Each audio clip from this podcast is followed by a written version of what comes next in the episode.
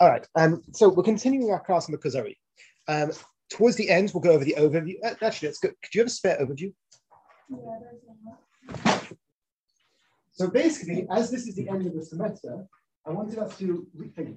I wanted us to recap what we've discussed briefly, and then we can next semester we're going to move on now move on to other topics within the Kuzari by this class or next class, we would finish the first section of the Kuzari. The Kuzari is split up into five different sections, and there's a lot to discuss in each one, but I've really picked out the key ideas that I think are worth discussing. Not in a thematic sense, like we're not going through free will, uh, like different topics that you can do, but along the course of the narrative, different ideas are coming to light, and we're discussing them. Just to have a quick look, the introduction, we spoke about the dream, how the, the, quest began, meaning it was initiated from a dream from an angel in this story, in this dialogue between a king and a rabbi. Um, we spoke about the nature of religious experiences as being a motivating factor for people to go on an investigation, as well as what grounds their religious life. Um, I don't know why I wrote introduction twice. We talk about the tools um, it's supposed to say the philosopher. The philosopher was the first person who entered into the scene. What ideas we gleaned from the philosopher. Then a Christian and a Muslim came to, ga- to the game and how they differed from the philosopher, what tools the philosopher gave us, and what the Christian and Muslim tried to offer us, and why we liked some of it and we didn't like other parts of it. And not us, Rabbi Yehuda Halevi described some of it as being problematic and some of it as being valuable. The relationship between reason and experience and how he felt that re- an experience needed a grounding in reason.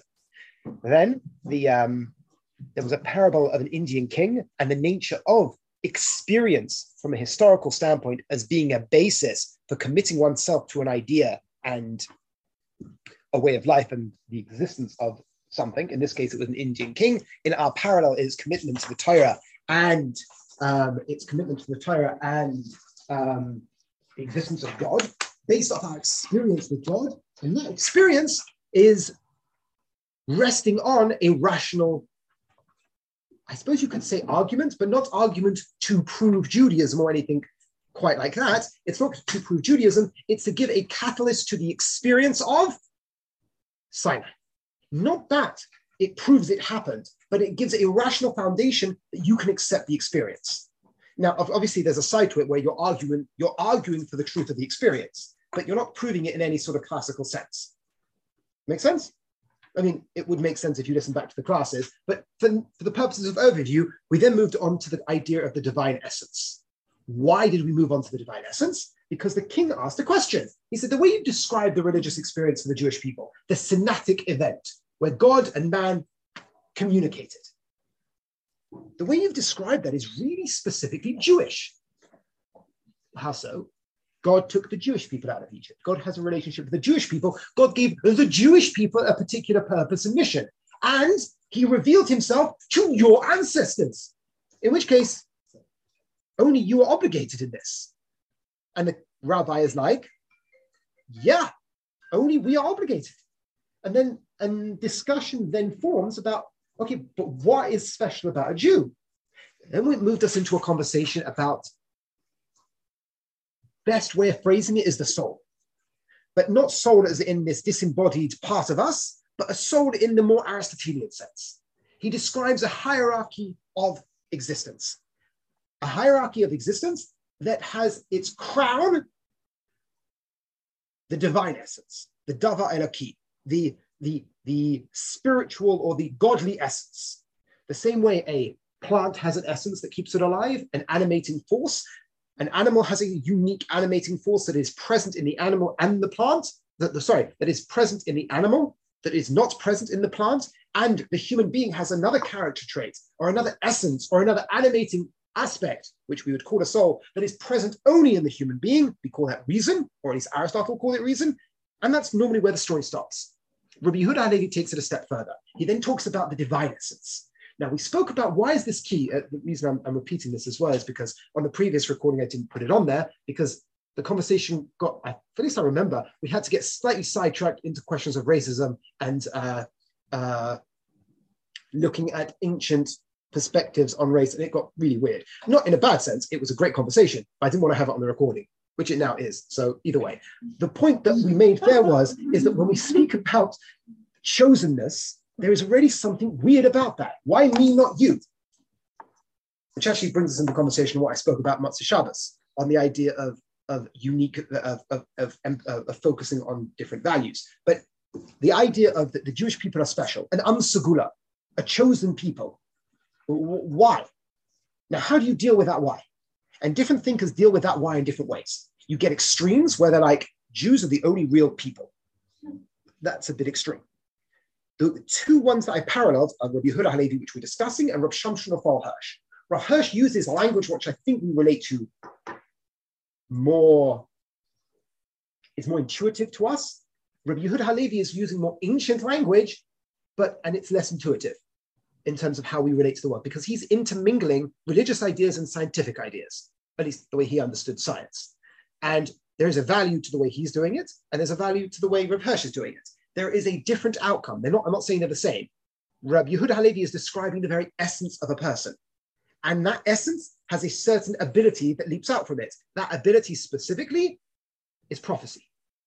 It's not that you become strong or you can fly or that God does special things to you necessarily it gives you a potential. The same way your intelligence is a potential, that idea we mentioned of potential and actual is an Aristotelian concept. You live out your potential, something is latent, you live out potential. Same way with your intellect, you can actualize the intellect's potential. Same thing with the divine essence. You have it, you don't, you, you can leave it dormant.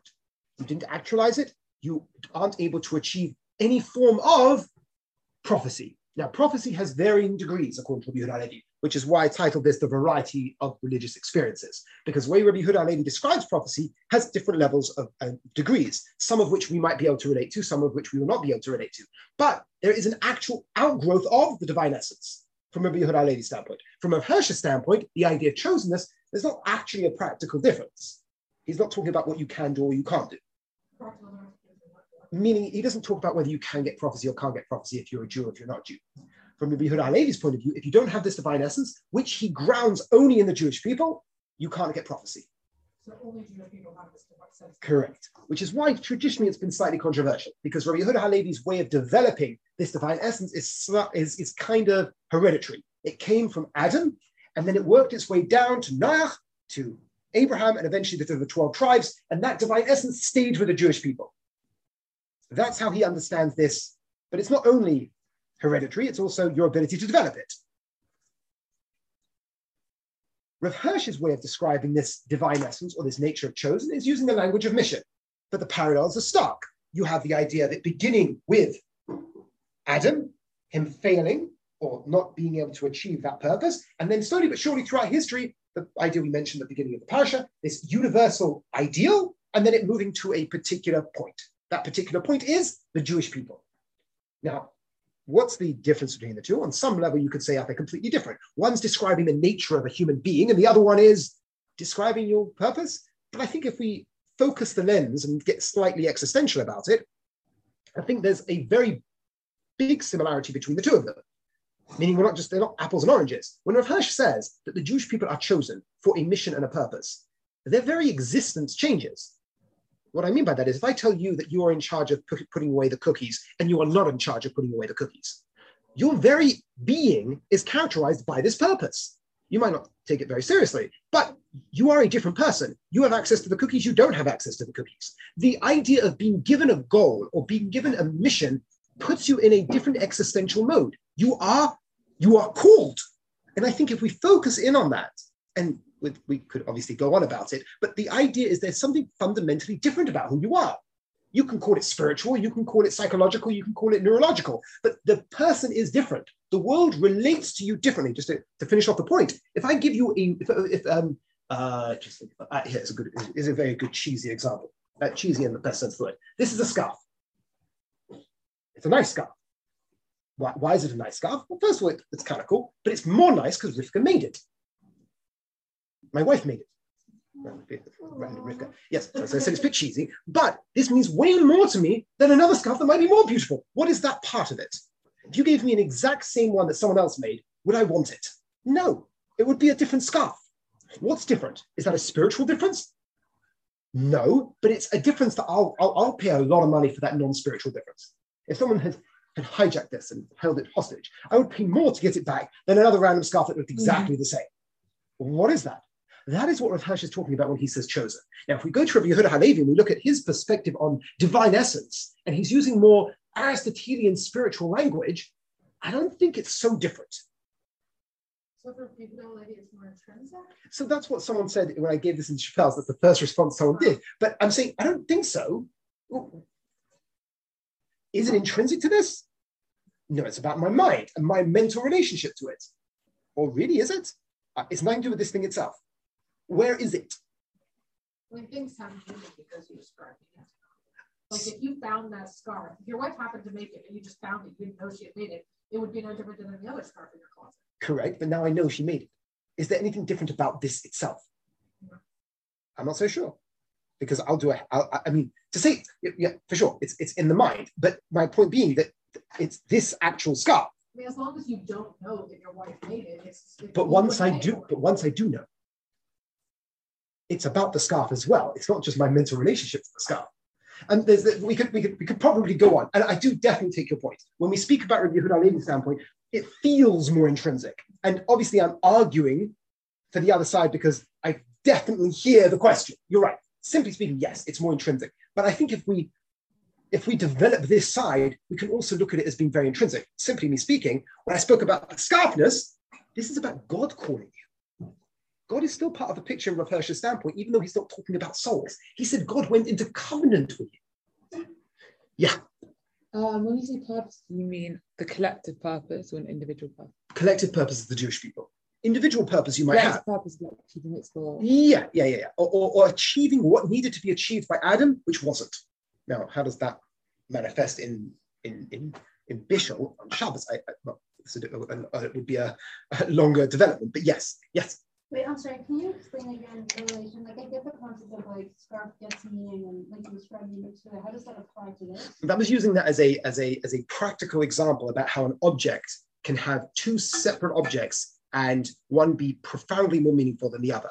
Now, when it comes to the, the, the exact the parallel was that of that was when we look at a Jew as being fundamentally different and chosen, Rav Hirsch's language of God choosing the Jewish people Oh, because it's God's perspective. a, a- oh, well, I didn't even get, take it down that point of view. When I said God calls, you're saying a divine perspective on, well, that's actually quite cool. So you're saying the divine perspective on something makes it super real.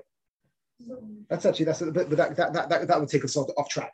But yes, the idea of me having a perspective on this, you could perhaps argue this has an intrinsic difference. But if God had a perspective on something, is there a greater perspective? But yes, but it still sounds way more intrinsic by talking about the levels of the psalm. We're going to read it inside, but the, what I'm going to do today, which we didn't do last time, is I'm going to focus on the metaphor he uses. And the metaphor of Yehuda Halevi uses is really cool for describing the nature of the Jew. So the, if I may, the, the big difference between the perspective of Yehuda Halevi and Hirsch is that Yehuda Halevi, the, the, it's, it stems from the divine essence versus from Rav Hirsch, it was actualized in like an agreement between God and the Jewish people. Uh, between God and the Jewish people, between God and Abraham, between God's decision to have a purpose at the beginning of time. So it was more, according to Hirsch, it was more a, of a, of a purposeful choice and a connection made versus something that's already there. Not necessarily, because you would say that God, my point of doing this, first of all, Rabbi, Rabbi Hirsch looked to himself as being an outgrowth of Rabbi Yehuda Halevi, meaning there's basis to saying that he was copying him, but using different language. But no, Rav, Hirsch would say existence has a purpose. That's pretty intrinsic. Rabbi Yehuda Halevi would say there's the divine essence that is manifest in the world. That's pretty intrinsic. So I'm trying to make them as similar as possible. Why? Because this sounds really eugenics. That's why. Not that uh, when I, I'm not saying that he's wrong. I don't know. I'm not. I'm not. I'm not. I'm not. I, I can't take the, the metaphysical perspective. But it sounds in, in terms of polite conversation as Jewish people who have suffered horrifically through eugenics. That that's really terrible. So doesn't mean there's no value. But about talking about hereditary, there are values, nobility, uh, uh, uh, uh, um, expectation, other values that come along with where you're born from. But just the reason why I'm trying to balance it is because of the history. Right. Also, are, when you're saying like you're trying to like, are you trying to force like channel Rav Hirsch's ex, like explanation into this? Because is that like intellectually honest? Like you're trying Of course, I'm not trying to be intellectually honest. I'm trying to show that there is a similarity between the two ways of talking about the purpose of the Jewish people, and they're similar enough that we can parallel the two of them. Obviously, there are differences. The biggest difference is Rabbi Yehuda Levi says, look, if you're not a Jew, you don't get prophecy. You can't actualize it. However intellectual you might be, you can't raise yourself beyond the category of who you are. The same way a rabbit can't become a human. Uh, Yes, that's probably for sure. He would either have to say Bilam doesn't have, it wasn't real prophecy. Uh, the other thing is the parallel that people often bring is the Maimonides. Maimonides takes a completely different approach to prophecy. He looks at prophecy as being a natural phenomenon. Rabbi Yehuda Levi, it's not a natural phenomenon. Rabbi Yehuda Levi, it's a specifically Jewish thing. So his issue is describing, and this, this is a whole nother conversation about how these two divergent worldviews work. But according to Maimonides, prophecy is the highest intellectual level, which means a non-Jew can easily get prophecy. But when he says the highest intellectual level, he doesn't just mean a brain in a vat. He means in combination with ethics. So you have to be the wisest, greatest person, and then kind of prophecy comes. So, so, so with ah, so how does how does how does Maimonides answer the problem with Bilam? Maybe at one point he was a really good person. Clever, no? Yes. Um, I was learning yesterday about like in Tanya talks about the soul garments and the soul and how a person's soul garments come from their ancestors. And so like like so if you have great yeah, great spiritual whatever, then you have great garments, they can uplift the mediocre soul. If you come from like a bad background, then like even if your soul is amazing, but we walk down like four soul garments. Is that The- the- similar Mm. Oh, every vulture is triggered right now. the ultra not me. Now, I, I have no idea, but just to recognize everybody's, everybody's put like six, seven hundred years between the two of them. What Yehuda Halevi is talking about in the 11th century, he had, uh, he's not even talking Kabbalistically here. Kabbalah, you could say you could see antecedents of Kabbalistic ideas in Halevi, but he's talking, uh, he's talking like hardcore Aristotelianism. Not now, his extra addition is his point that he's adding there, but Tanya is like, like a whole bunch of stuff after that with like going. I mean, you've got the you've got the revelation of the uh, of the, the, the Zohar. You've got the Bahir. You've got the um, you've got you've got you've got the the Arizal post. Everything's like that, that's like a long historical journey. Now, me completely, or someone who's super intelligent and knows both of them beautifully and backwards and perfectly might be able to make a union, but uh, that would probably be slightly intellectually dishonest. Just, just going on into honesty. Um, but um, it's interesting. What another very famous Kabbalistic that's known as a Kabbalistic Sefer, which wasn't a Kabbalistic Sefer. Have you heard of the Sefer Yetzirah? So that's not a Kabbalistic Sefer, traditionally speaking. It's it's like a I don't know what the word is, a mathematical structural book about creation. Rabbi Yehuda Levi talks about it. There's like a bit of a pirush on it. Rabbi Saadia Gaon, another Jewish philosopher, speaks about it, about numbers and the relationship between numbers and reality. And there's something very cool about that because the most fundamental part of reality is numbers. Wait, But- so which rabbi talks about numbers and what time period? No, th- so there's a book called Sefer Yetzirah, which is one of the oldest, more esoteric type books. Oh, I have to study it in the class. It's not that long, though, is it? No, no, no. This is a very old book. The uh, the Talmud talks about it. It's a, it, it, it's referenced in different places.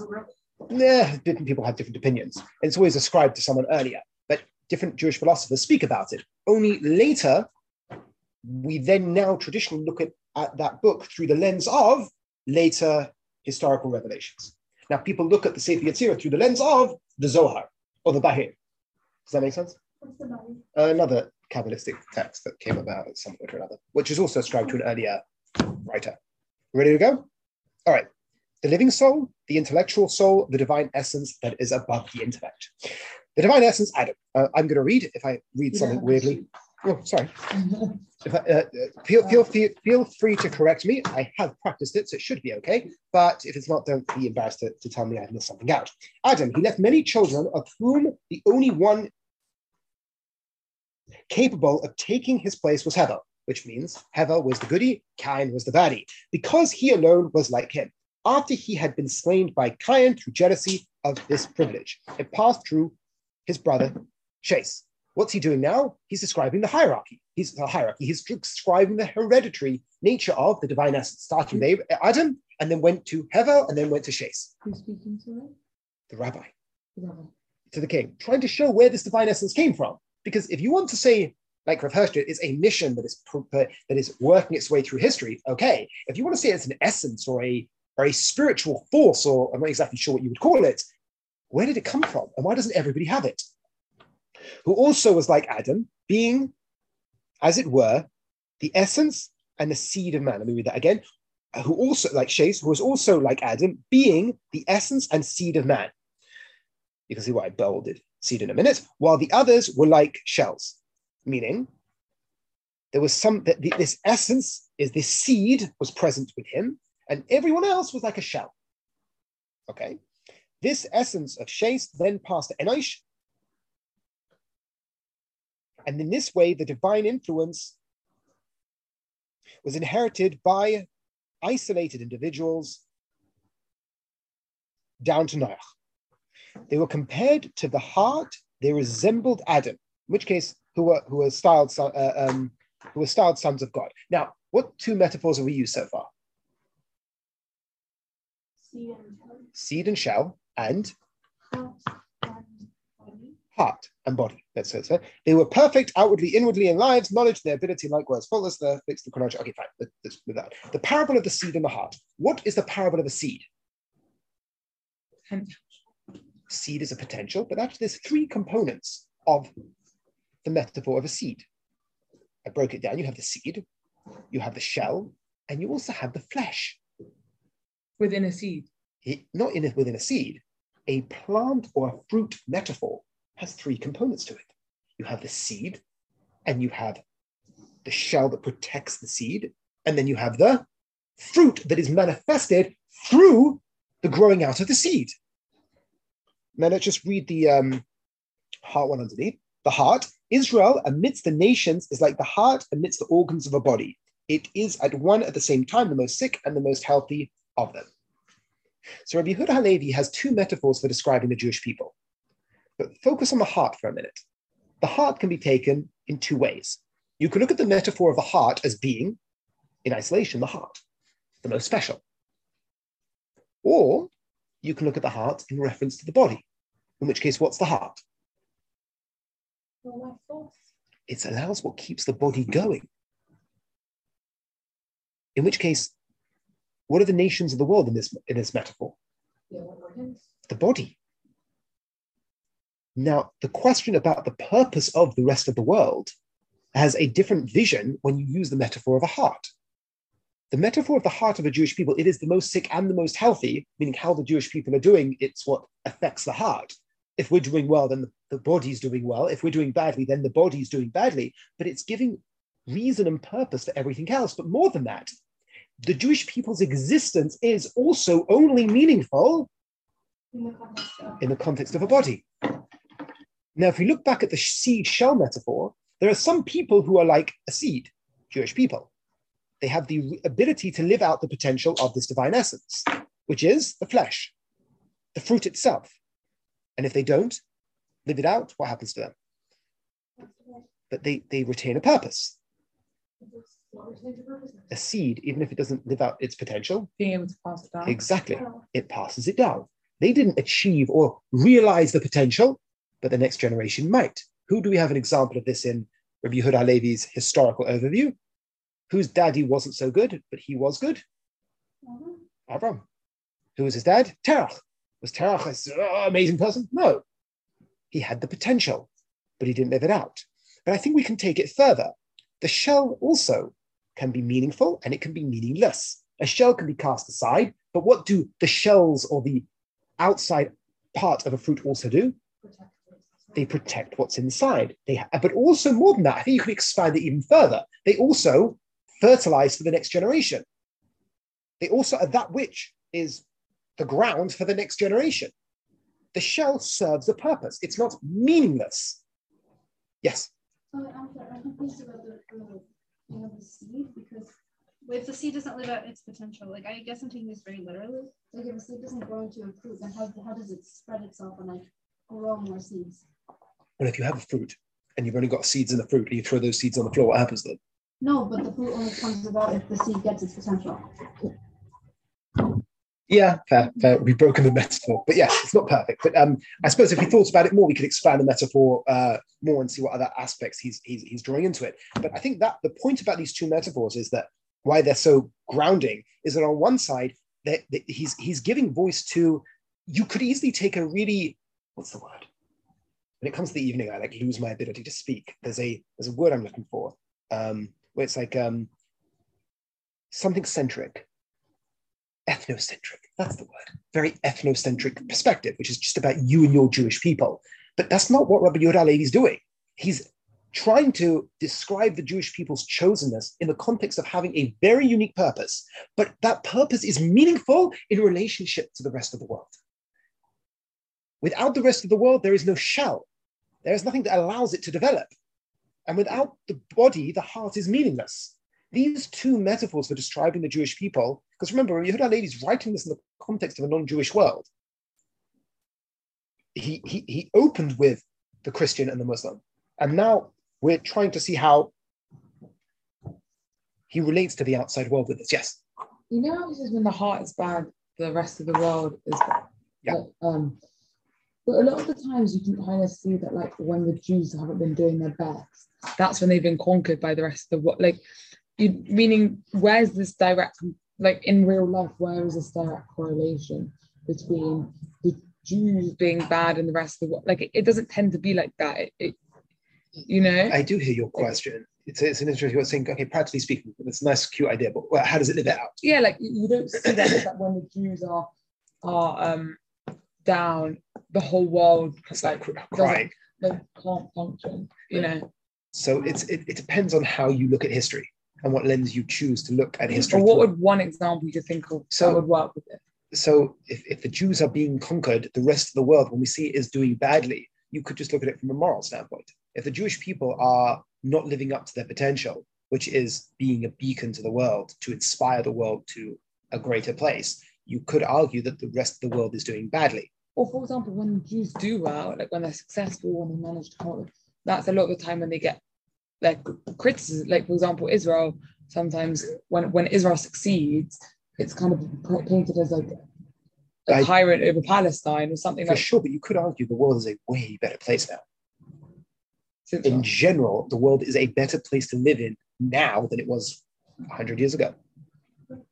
Sorry, Does that make Does that make sense? meaning that, and that and surely- that can be correlated with Israel. With uh, I, I, I- the- I don't know. I wasn't around 2,000 years ago. The last time we were doing well, I don't know. When I say doing well, it means like we're doing well nationally, not like me doing well. Nationally, we were doing well. The world is a far better place to be in now than it was 100 years ago.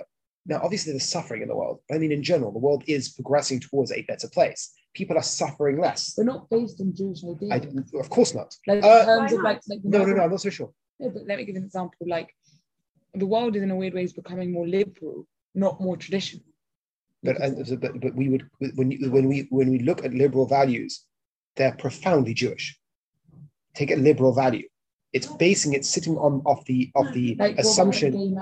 gay. So, so, so that's an express. For example, gay marriage is also sitting on a Jewish principle: of love, compassion. compassion, love, and fairness. Now, what would a Jewish perspective say to that? It would say, "You're right. That is expressing love, but that's going too far in terms of gay marriage." Because what the meaning? It's, it's an idea that I discussed in the uh, uh, Motzi Shabbos thing about the idea of um, and how we retain self confidence in Jewish values in a world that doesn't look at them as being good and looks Or at what them as about a being lack of gender? So- so- so both- so- for sure. These would be both so those if, as the idea of equality and fairness so family roles the nuclear the nuclear um, the nuclear home. The idea of traditional marriage being an ideal on some level there's something quite unfair about that. Happens if i don't fit into a traditional role. Happens if i don't fit into the idea of a classical home. Why why are we calling that the better one? So there's a balance of values. Not that um, fairness and tolerance aren't real values that we have to pursue. They're values you have to pursue in the world where there are multiple values competing. Boundaries and structures and expectations on people is also part, are also values you need in a society. So the, the, the claim would be that the world is becoming progressively Jew- more Jewish. And when I say progressively more Jewish, uh, also thanks to Christianity. Christianity had a massive part to play in that the idea of charity, the idea of love, and a God being a God of love. All this was taken by Christianity and given to the world. The, I don't know, all over Africa and all over the world where Jews have never been, or obviously we've been, but I'm saying that, that, that these ideas were taken to the world. Now, the question is, in recent times, those ideas of specific values are being taken to their extreme. Now, as a Jew, we would agree that there's a, uh, a value to that, but we could also say that the value's been taken too far. The example I gave Friday night on Motzei Shabbos was an idea from a, an economist called Thomas Sowell. He uses the idea of a violin player, that yes, it's unfair that some people are really good at violin. What do we do about that? Well, we could make violin illegal, and that would make that would get rid of the unfairness. That's the that's the I understand why you would want to not them not for them not to be unfairness because you care about people, but your that desire for expressing that one value at the cost of all other values leads to tyranny.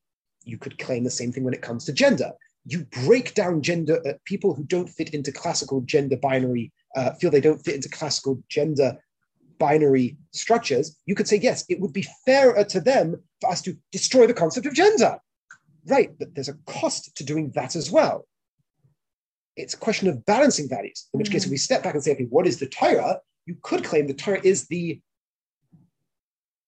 what do we mean by the mission of the Torah is how to balance values. Bless you, bless you. It's a longer conversation. It's a very tricky conversation, but um, that's yeah.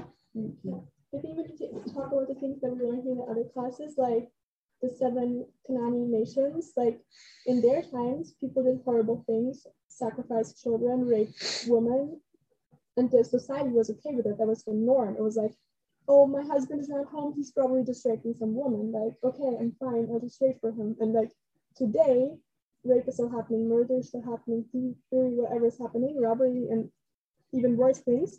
But the general society says that's a bad thing, which is already like that's a huge step forward. So, yeah. The reason why most people think it's bad, and the same like people two thousand years ago would have said, okay, it's fine, it's just my husband is busy Uh, and whatever. It'd be a tricky one with, that specifically because I don't think the it gets very tricky when we talk about Yeah. things in this nature. But the person being taken advantage of definitely didn't think it was okay. Exactly, but the general society. So you're correct for sure, for sure. The general society is a they, uh, there's a book. I've forgotten the name of the book. It's a philosopher of um, of uh, a Christian philosopher. He wrote a book on. He, he basically he became a Christian because he worked. He sort of realized from his perusal of history that he lives in such a Christian world, and when he studied the ancient world, he was horrified about how they looked at things. It's a very different world we live in than the Greco-Roman world, for example. Yeah. things. Is it not like something with the fact that you talk about the gay marriage example, the fact that the like biggest aspiration of the community was marriage, like to emulate a traditional style of two people in a committed couple. Was there something in that about like how British fathers were created that like that was For- the for- but, um, ultimate form of but for sure. And also, by the way, this is going to sound really strange, but on uh, for- be careful, being recorded. I to bet, choose my language correctly. But stop it. by the way. but that's even worse to stop it. But I think they're saying, but um, but the idea of um, when we're talking about values, there's a value to that. To, in a, a monogamous relationship, it, that, that that that's a value. But then the question is, at what point are values sacrificed in the pursuit of that? these are complicated topics, and Judaism has a perspective. The point I was making on the Friday Motzei Shabbos thing, which was key, besides the idea that I mentioned that there's also dangers from the right side of culture that we have to look out for. It's not only left side of culture, the right side of culture that also has like dangerous trends that are influencing Judaism that we have to stand against. There's a very evangelical like influence on traditional American Jews because they hang around with a lot of evangelical Christians. But my point I was making that when we make this stand, it should be done with love and it should be done with empathy and it should be done, and the way I phrased it, you don't want to stand up for Jewish values by sacrificing them, by being an absolute appropriate individual in how you're speaking to people in the name of Jewish values, which is kind of paradoxical. Do you see what I'm saying? It's like you're going to be heartless, callous, and insulting in the name of Jewish values. I'm like, no, you Ahavas Yisrael is also a thing. Love for humanity is also a thing. You're supposed to care about that. They're all people also made, and yet that's also an idea that you have to have at the forefront of your mind, which is also a value. And the balancing of values is the tricky one. And sometimes it hurts. It hurts because the value of fairness will be sacrificed in, in or, or lessened because of another value. Yeah.